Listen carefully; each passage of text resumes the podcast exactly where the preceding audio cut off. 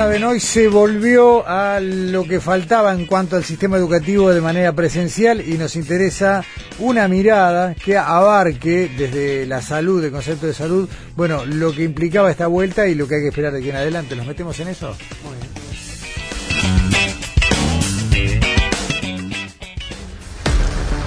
Sobre ciencia en tiempos de coronavirus.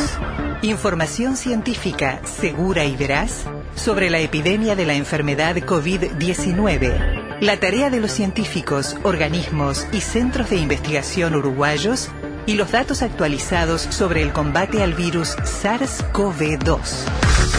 Sobre ciencia y las radios públicas de Uruguay, difundiendo la ciencia y el conocimiento en la emergencia.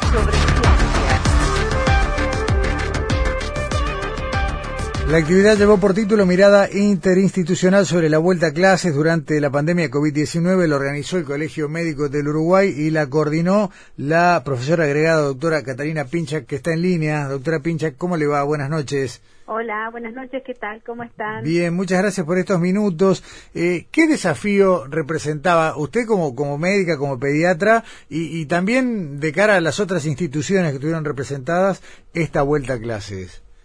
En medio de una eh, pandemia, ¿no? Sí, este, con respecto a la actividad, me dice usted. Exactamente. Este, bueno, fue una actividad que la planificamos eh, de una forma integral, una mirada de muchos lados y que podían tener implicancias ya sea en las fortalezas o describir las debilidades que teníamos en ese momento. Y, y bueno, tuvimos por suerte una mirada epidemiológica con respecto a la pediatría, si bien los niños no son eh, protagonistas, por suerte, en esta infección, pero sí pueden ser este, los que de alguna manera propagan. El grado de propagación es variable, la, bibliografía es bastante incierta en este momento, pero bueno, hoy por hoy se cree que propagan poco. Este, los niños, de cualquier manera, era interesante conocer qué pasaba con los niños uruguayos y qué sabíamos todos de los niños uruguayos. Muy interesante. Luego vino la mirada del Ministerio de Salud Pública, todos los protocolos y el trabajo que se tomaron desde diferentes líneas para tratar de organizar y en cierta manera ponerlo a tierra todo el conocimiento teórico que se tenía y llevarlo ahí, a la parte comunitaria, a la parte de las escuelas, a la parte de los liceos. Luego estaba la parte de las escuelas propiamente dicho, donde iban a estar los niños, o sea, eh, cuál era la infraestructura en líneas generales, cuáles eran los problemas. Eh, la verdad que todos los maestros, los directores, los auxiliares de servicio, es impresionante el trabajo que hicieron, impresionante. Yo la verdad estoy eh, bien sorprendida en términos positivísimos de toda la creatividad de, de los profesionales en la educación, ¿no? Una creatividad increíble y, y la verdad que trabajaron muchísimo, lo hicieron muy bien y luego la mirada de la parte de la psiquiatría infantil con respecto a todos los problemas colaterales que envuelven y que a veces nosotros no los vemos de primera mano, como son los problemas no psiquiátricos o psicológicos del confinamiento prolongado en los niños y adolescentes. Sí. Claro. Aparte, eh, uno entiende que el solo hecho de estar un montón de tiempo, porque esto se pegó prácticamente a las vacaciones de verano, sin ver a, sus amigos, sin contacto con, su grupo más cercano, tiene que dejar algún tipo de huella. Sí, sí, este, la necesidad de socialización de los niños y la importancia de la presencialidad en la parte educativa, sobre todo en la primera parte, en la parte primaria es muy importante, o sea, es fundamental. De cualquier manera, de alguna manera este, tenemos buena red de internet en un amplio porcentaje de todo el Uruguay y bueno, se logró con mucha creatividad y bueno, una familia, las familias uruguayas también, ¿no? Los padres apoyando muchísimo porque tener un niño aprendiendo en casa es muy distinto, muy distinto. Y si tienen más de un niño en diferentes grados, es bastante complejo para los padres, ¿no? Desde, desde la óptica, por un lado, de la pediatría en general, pero además eh, teniendo en cuenta que hubo una epidemióloga pediatra participando del evento, eh, ¿qué precauciones se les recomiendan a los padres, sobre todo a los niños pequeños, a los cuales es tan difícil, eh, bueno, decirles mantengan una distancia, respeten determinados protocolos? ¿Qué tenemos que observar en casa para dar una mano en ese sentido?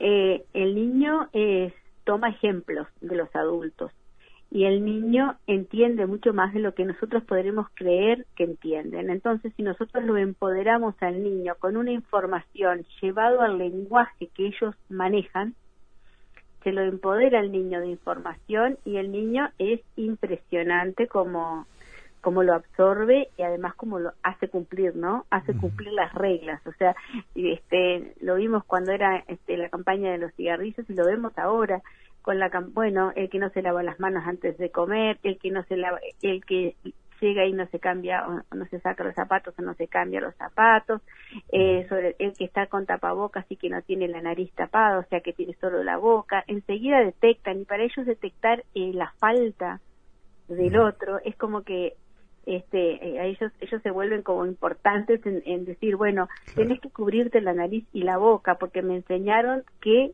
ahí está el germen o es muy interesante. Los niños empoderados de información son grandes buenos difusores de, conocimiento. La, la, mm, a ver, el, extremo cuidado que venimos atravesando en materia sanitaria eh, puede ayudar a que los niños crucen este invierno con un mejor resultado sanitario en general de las otras enfermedades que no son COVID-19. Bueno, nosotros esperamos que pase eso. O sea, nosotros tuvimos una cobertura un poquito mayor este año y en niños y bastante más en adultos con respecto a la vacuna antigripal. Eso nos da una cobertura interesante contra el de influenza, contra el virus de la gripe. Y bueno, el no tener el contacto y después estar con las manos limpias y el uso de tapabocas y las distancias también son medidas que sirven para evitar otras enfermedades. De hecho, eh, bueno, yo soy además neumóloga pediatra y toda la parte de asma y toda la parte de infecciones respiratorias, la verdad que los niños están con mucho menos infecciones respiratorias, tomado las medidas preventivas para el coronavirus. Así que espero que esto siga, porque el invierno recién empezó. Claro. Y bueno, y los brotes aparecen en cualquier momento y tenemos que pensar que esto estamos en pandemia. ¿no? no hay que este, no no hay que sentirse victoriosos ni nada creo que tenemos que, que tener este eh, sostener en el tiempo las medidas eh, aunque tengamos muchos días de escasos nuevos eh, cero en el país. Y bueno tenemos que cuidarnos porque el germen sigue estando acá. No hay vacunas y bueno tenemos que cuidarnos. Está bien. todo lo que las reuniones eh, son hay que tratar de evitar por todos los lados, inclusive las reuniones de los adolescentes, eh, hay que de alguna manera estimularlos a, bueno, a que encuentren la manera de saber por qué están, tienen que estar con determinadas reglas que se están autocuidando ellos, ¿no? Y eso en los adolescentes ahora, con el comienzo de las clases, con tanto tiempo sin verse, eh, hay que tratar de, bueno, de que de estar un poquito más firme en esos conceptos, ¿no? Que yo creo que es muy importante. Dentro de lo que se ha sabido en el día a día, a partir de bueno investigaciones que se van acumulando sobre el COVID, la COVID-19 y la enfermedad en particular, eh, se sigue manteniendo la idea, creo que usted lo dijo al arranque de la conversación, de que los niños son agentes moderados de contagio y en general cruzan eh, una infección de manera benigna.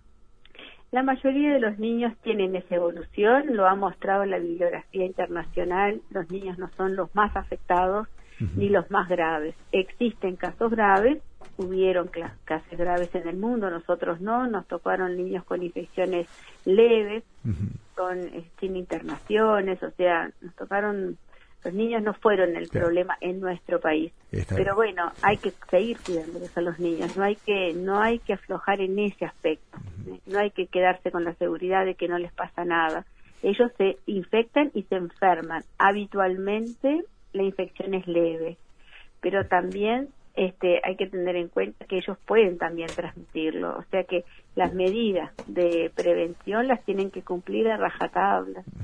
Eh, finalmente, doctora Pincha, que algo que me parece muy valioso y que no, no, por lo menos no lo he escuchado, teniendo en cuenta que en esta etapa eh, la educación todavía es no obligatoria, niños con qué tipo de patología de base, que puedan tener algún tipo de enfermedad preexistente o crónica o de otro tipo, deberían no asistir a la escuela o al liceo.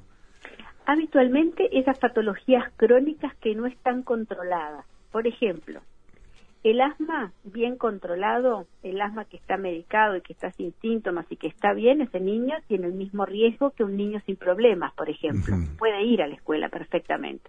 O todas las enfermedades crónicas que, que no estén controladas del todo, o, por ejemplo, los pacientes que tienen inmunodepresión, o sea, que tengan las, las defensas bajas, que tengan una cardiopatía, ¿no? Sí, que sí. esté con múltiples tratamientos pacientes que estén con oxígeno en este momento, por algún motivo, las patologías crónicas del niño.